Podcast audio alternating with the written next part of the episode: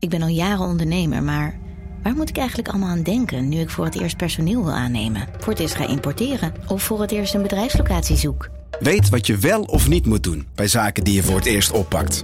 Check kvk.nl voor praktische stappenplannen. KVK, hou vast voor ondernemers. Al 125 jaar kwaliteit voor jou thuis met Miele. Dat vieren we met jou. Ontvang nu tijdelijk een cashback tot 125 euro op veel Miele-apparatuur. Geniet van de kwaliteit van Miele. Voor perfect verzorgd wasgoed en kleding die veel langer mooi blijft. Voor een stralend schone vaat, even perfect als jouw diners. En een stofvrij thuis waarin echt hygiënisch schoon de standaard is. Check miele.nl voor alle feestelijke aanbiedingen. Vanaf de redactie van NRC het verhaal van vandaag. Mijn naam is Thomas Rup.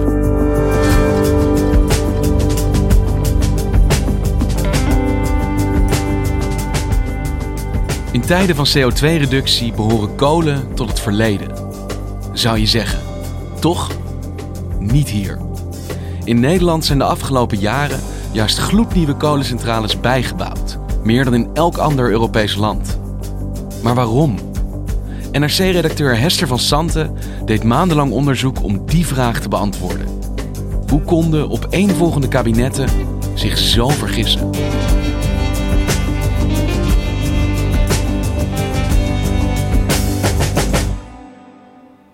Ik ben naar de Eemshaven-centrale geweest. Dat is de centrale van het ehm, Duitse energiebedrijf RWE. Dat is de grootste kolencentrale van Nederland.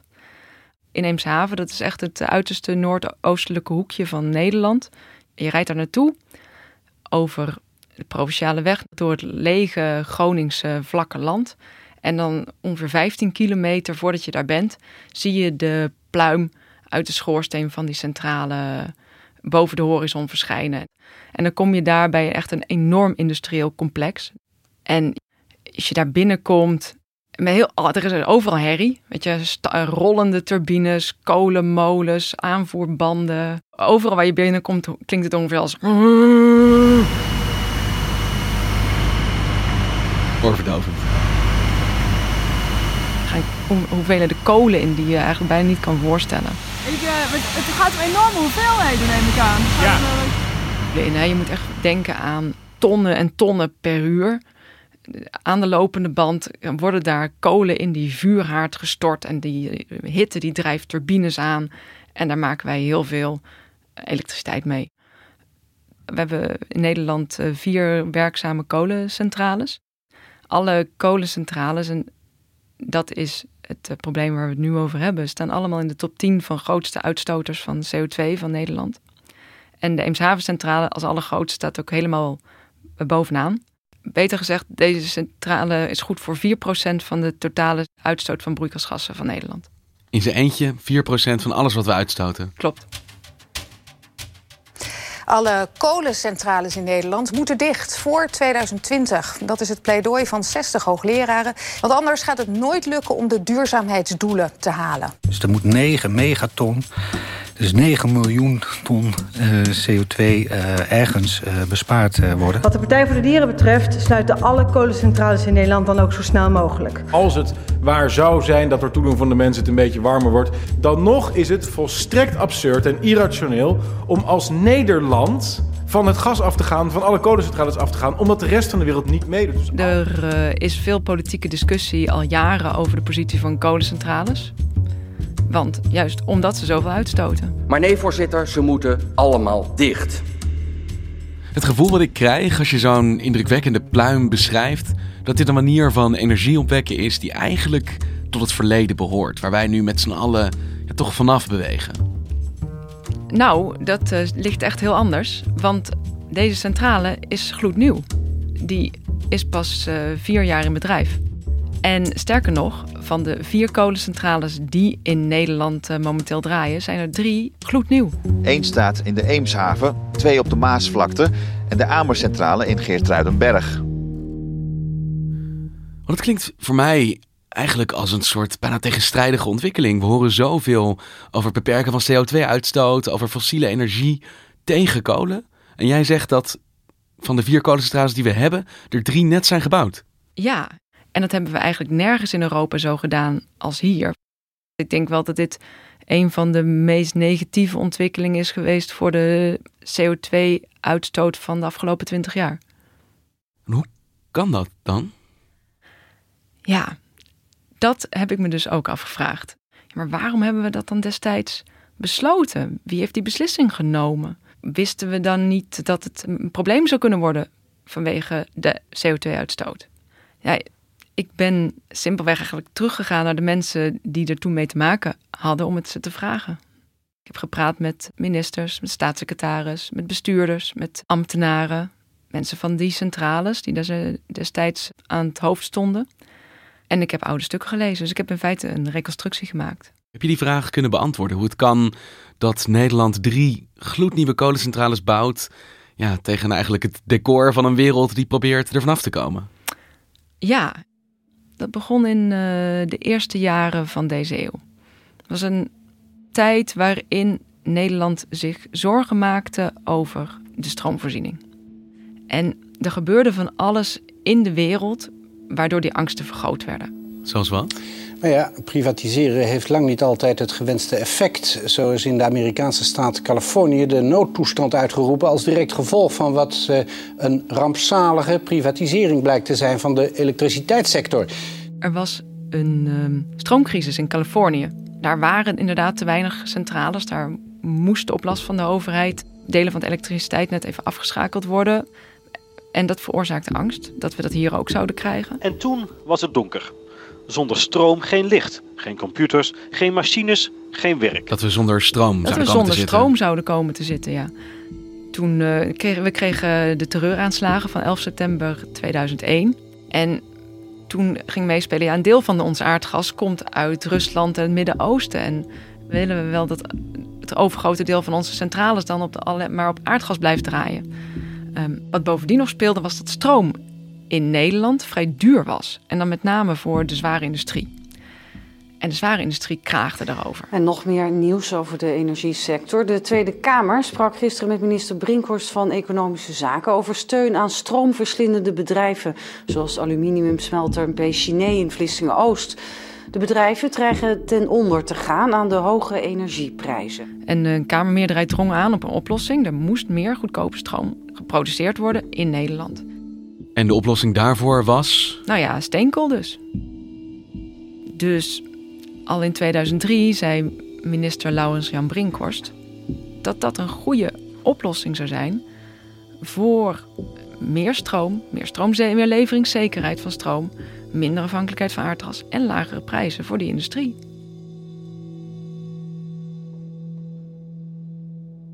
En we hebben het over een jaar of 15 geleden, denk ik dan nu. Dus ik vermoed misschien dat de klimaatzorgen die we nu allemaal om ons heen zien, waar we allemaal mee bezig zijn op dat moment, geen issue waren nog. Ja, dat zou je denken, maar dat is niet zo. Die leefden in de brede samenleving wel echt minder dan nu. Maar op beleidsniveau binnen het kabinet was men zich daar volkomen van bewust. Bijna elk jaar werden er wel rapporten geschreven door het kabinet, waarin ze die zorgen ook uiten. Er werd ook op vooruit gelopen van we moeten op de lange termijn moet die uitstoot echt sterk naar beneden. Maar tegelijkertijd was er ook geen, nog geen formeel beleid dat dat regelde. Er waren geen Nederlandse wetten die zeiden dit is wat we wanneer moeten halen, Nee. dit is wat we niet meer mogen uitstoten. Nee, nee. Dus je kon nog een beetje manoeuvreren. En dat deed de overheid ook. Nou, wat daarbij heel belangrijk was, was dat in 2005 het Europese emissiehandelssysteem was opgericht. Dat is een systeem dat een plafond stelt aan de totale uitstoot van elektriciteitscentrales en fabrieken in Europa. En het idee is, daardoor ontstaat schaarste, daardoor wordt het steeds duurder om CO2 uit te stoten en daardoor gaat de markt bepalen hoe de CO2-uitstoot van alle fabrieken en centrales samen in Europa wordt verminderd. Dus de markt zou op termijn het hele probleem van CO2-uitstoot van industrie en van elektriciteitsopwekking kunnen oplossen. Want als uitstoot zo duur wordt, dan gaat de markt vanzelf andere oplossingen bedenken. Ja, Maar toch, als het besef heerste dat het klimaat in de toekomst wel een probleem ging worden, was er dan niet het gevoel dat je met de bouw van die nieuwe kolencentrales een probleem creëert ook? Want je gaat wel een hele hoop meer CO2 uitstoten. ja. Nou, er was wel de hoop dat we dat konden oplossen. Want de technologie die hier altijd als veelbelovend werd beschouwd was CO2-afvang en opslag. Maar wat de RWE-centrale werkelijk uniek maakt, zijn de plannen om de centrale uit te rusten met een nieuwe, veelbelovende technologie waarmee afvang, transport en opslag van CO2 mogelijk wordt. Je zou de CO2 kunnen filteren uit de gassen die uit de rook die uit die fabriek komt. En die stop je dan onder de grond. Deze techniek heet ook wel Carbon Capture and Storage, CCS. En door die hele technologie van CO2-afvang en opslag in Nederland verder te ontwikkelen, zouden niet alleen die kolencentrales schoner worden, maar eigenlijk de hele Nederlandse industrie. Dus dat was ook meteen weer een economisch argument. Want die kolencentrales werden op een gegeven moment een vehikel om in ieder geval die technologie ook te gaan uitproberen. Maar het is dan een heel ingewikkeld samenspel van prikkels heb je hier. Want je wil dus kolencentrales bouwen, daarmee creëer je een probleem, CO2-uitstoot. Daar moet dan een oplossing voor komen, namelijk afvangen. En die oplossing, die willen we heel graag hebben, want dat is een oplossing voor meer problemen in Nederland. Dus eigenlijk is het probleem dat je creëert tegelijkertijd een soort stimulans om het te gaan doen. Ja, inderdaad. En het was ook ongeveer het enige wat uh, de tegenstanders nog konden inbrengen. Zo van, nou ja, dan gaan we dan misschien maar CO2-afvang regelen bij die centrales. En tegelijkertijd konden ze dat ook niet regelen. Want dat mocht je eigenlijk niet verplicht stellen in een vergunning volgens de geldende wetgeving. Dus er werd gezegd, we gaan we kolencentrales bouwen.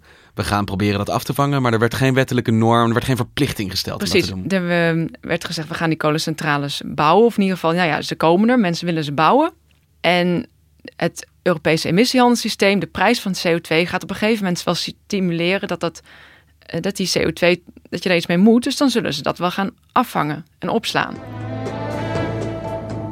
RWE verwacht dat de CCS-techniek een significante bijdrage aan het terugdringen van CO2-uitstoot kan leveren. RWE investeert zo in een duurzame toekomst. En kwam die oplossing er? Werd die technologie inderdaad ontwikkeld? Nee. Nee, die werd uh, niet ontwikkeld. De voorgangers van het uh, huidige Planbureau voor de Leefomgeving zeiden al in 2007 als de CO2-prijs niet heel hoog wordt, dan gaan ze die technologie niet ontwikkelen. Want dat is een dure technologie, CO2-afvang en opslag. Daarvoor had de CO2-prijs veel hoger moeten zijn nog dan die nu is. De plannen gingen door en ze werden gewoon gebouwd. En alles wat had kunnen voorkomen dat die kolencentrales heel veel CO2 gingen uitstoten, dat gebeurde niet. En hoe wordt er dan teruggekeken op die ontwikkelingen? Jij beschrijft dat er tegelijkertijd bij de Nederlandse overheid, misschien wel meer dan ik wist in ieder geval, al 15 jaar geleden een besef heerste van nou, de schaal van de klimaatproblematiek. En dat er toch deze centrales gebouwd zijn. En dat die dingen net open zijn eigenlijk pas. Wordt dat gezien als een fout? De bewindslieden die ik sprak van destijds denken daar echt heel verschillend over. De, de bewindsvrouw die daar het meest tegen was, minister van Vrom, Jacqueline Kramer, die heeft het gevoel dat ze gewoon niet zoveel in te brengen had. Ja, maar ik, ik had geen macht om iets te doen. Ja. Het was eigenlijk niet meer tegen te houden. Ja, je had altijd al die tegenstelling tussen het ministerie van Vrom, Milieu, en het ministerie van Economische Zaken, wat nog steeds bezig was om die grote industrieën van Nederland te steunen. En dus die, die wet wijzigen, dat, daar was helemaal geen politieke ehm, consensus over in de coalitie. Mhm. Ook al had ik uh, het misschien formeel wettelijk na, ik weet 65 wel voor elkaar kunnen krijgen. Maar dan mhm. moet je uh, het ook wel politiek eens zijn dat dat de lijn wordt. Dus wat deed die hoogste ambtenaar van Vrom? Die ging dan nog eens naar die bedrijven toe. Hij zei, uh, dadelijk stijgt die CO2-prijs en dan moet je dadelijk uh, toch misschien die, in, die investeringen doen in CO2-afvang opslag. Dat ze daarmee voldoende druk hadden om als dat dan blijkt gewoon heel slecht of niet te lukken, dat ze dan zelf inzien de stekker eruit te trekken. Dat ze zelf tot inkeer zouden komen, ja, dat gebeurde niet. Laurens Jan Brinkhorst is mijn oude minister van Economische Zaken, die die bouw van die centrales aanmoedigde. Heeft daar op geen enkele manier spijt van? Zou u het nog een keer zo doen? Nou, ik denk het wel. Hm. Uh, ik denk het wel. En dat is dan de, ja, de verantwoordelijkheid van de minister van Economische Zaken. Dat is te zorgen dat er voldoende stroom is en dat die stroom gediversifieerd is. Die, die vindt nog steeds dat hij de taak had om te zorgen voor voldoende stroom. En goedkope stroom voor iedereen. Eh, ik heb heel, ding, heel veel dingen beleefd het dat zou ik altijd hebben gedaan. Dit speciale punt. Dit speciale punt. Nee, geen moment van bakken. Nee. nee. nee.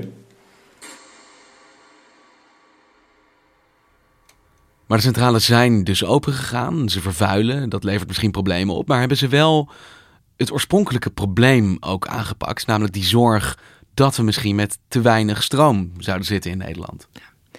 Ja, die vraag is best moeilijk te beantwoorden, omdat onze, eh, onze elektriciteitsmarkt ziet er heel anders uit dan 15 jaar geleden. We hebben al die zon en wind. Nou ja, ik heb wel gevraagd aan mensen, wat zou er nou gebeuren als we die centrales, die nieuwe centrales op dit moment zouden sluiten? Hoe, wat zou er dan gebeuren met onze stroomvoorziening? En, ehm, ik vroeg het een hoogleraar elektriciteitsmarkt en die vertelde me, nou, als je dat goed zou plannen, dan zou dat gewoon kunnen. Dan zou de stroom zou duurder worden, zou iets duurder worden, 5 à 10 procent ongeveer. Maar het zou niet betekenen dat het licht in Nederland uitgaat. Want, en dat is een beetje het gekke, we hebben namelijk te veel centrales op dit moment in Nederland. Er zijn andere centrales, gascentrales, die stilstaan omdat ze niet concurrerend zijn met die kolencentrales. Deze kolencentrales hebben anderen juist van de markt gedrukt, eigenlijk. Eh, ja, dat is de afgelopen jaren wel gebeurd, ja. Schonere centrales? Ja, gascentrales. Maar waarom hebben we ze dan? Eh, we hebben ze omdat niemand ze tegen heeft gehouden.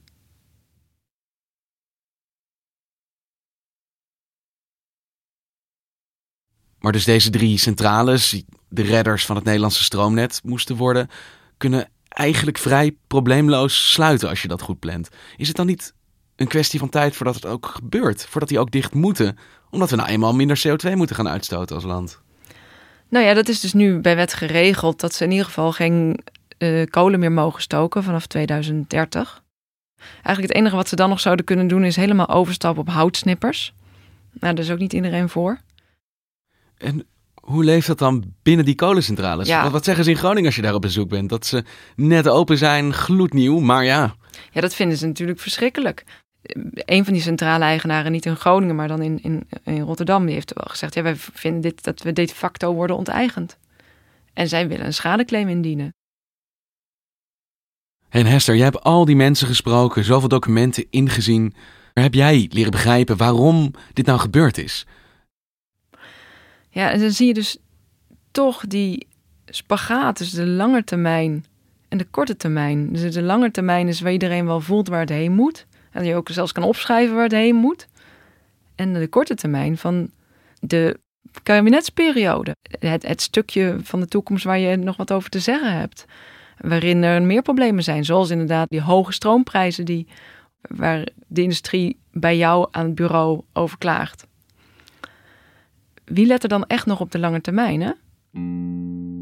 Ik vond het toch wel heel mooi hoe de oud-staatssecretaris Pieter van Geel dat verwoordde. Hij was in dezelfde tijd als eh, minister Brinkhorst was hij staatssecretaris van Milieu.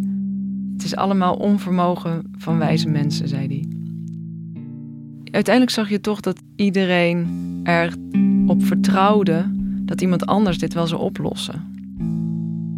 Dat Europa het zou oplossen dat de, bouw, de, de overheden dachten dat bouwers zelf zich zouden terugtrekken.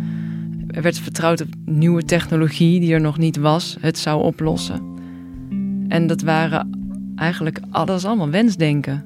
Want die, de Europese emissiehandelssysteem dat functioneerde nog helemaal niet.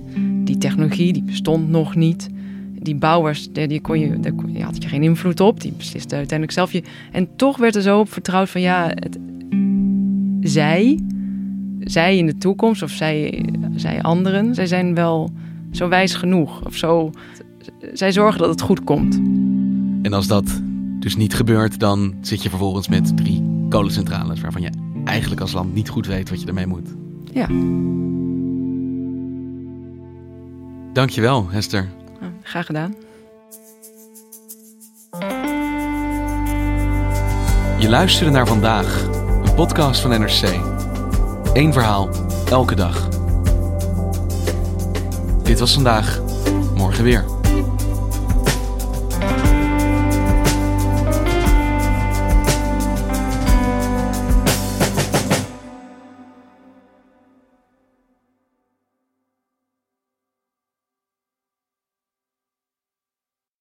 Voorkom dat je vermogen verdampt op je bankrekening. Beleg bij Bridgefund in kortlopende leningen aan Nederlandse MKB'ers. Inleg vanaf 100.000 euro en rendement tot wel 5,25% per jaar. Bridgefund. Make money smile. Let op, u belegt buiten AFM-toezicht. Geen prospectusplicht voor deze activiteit.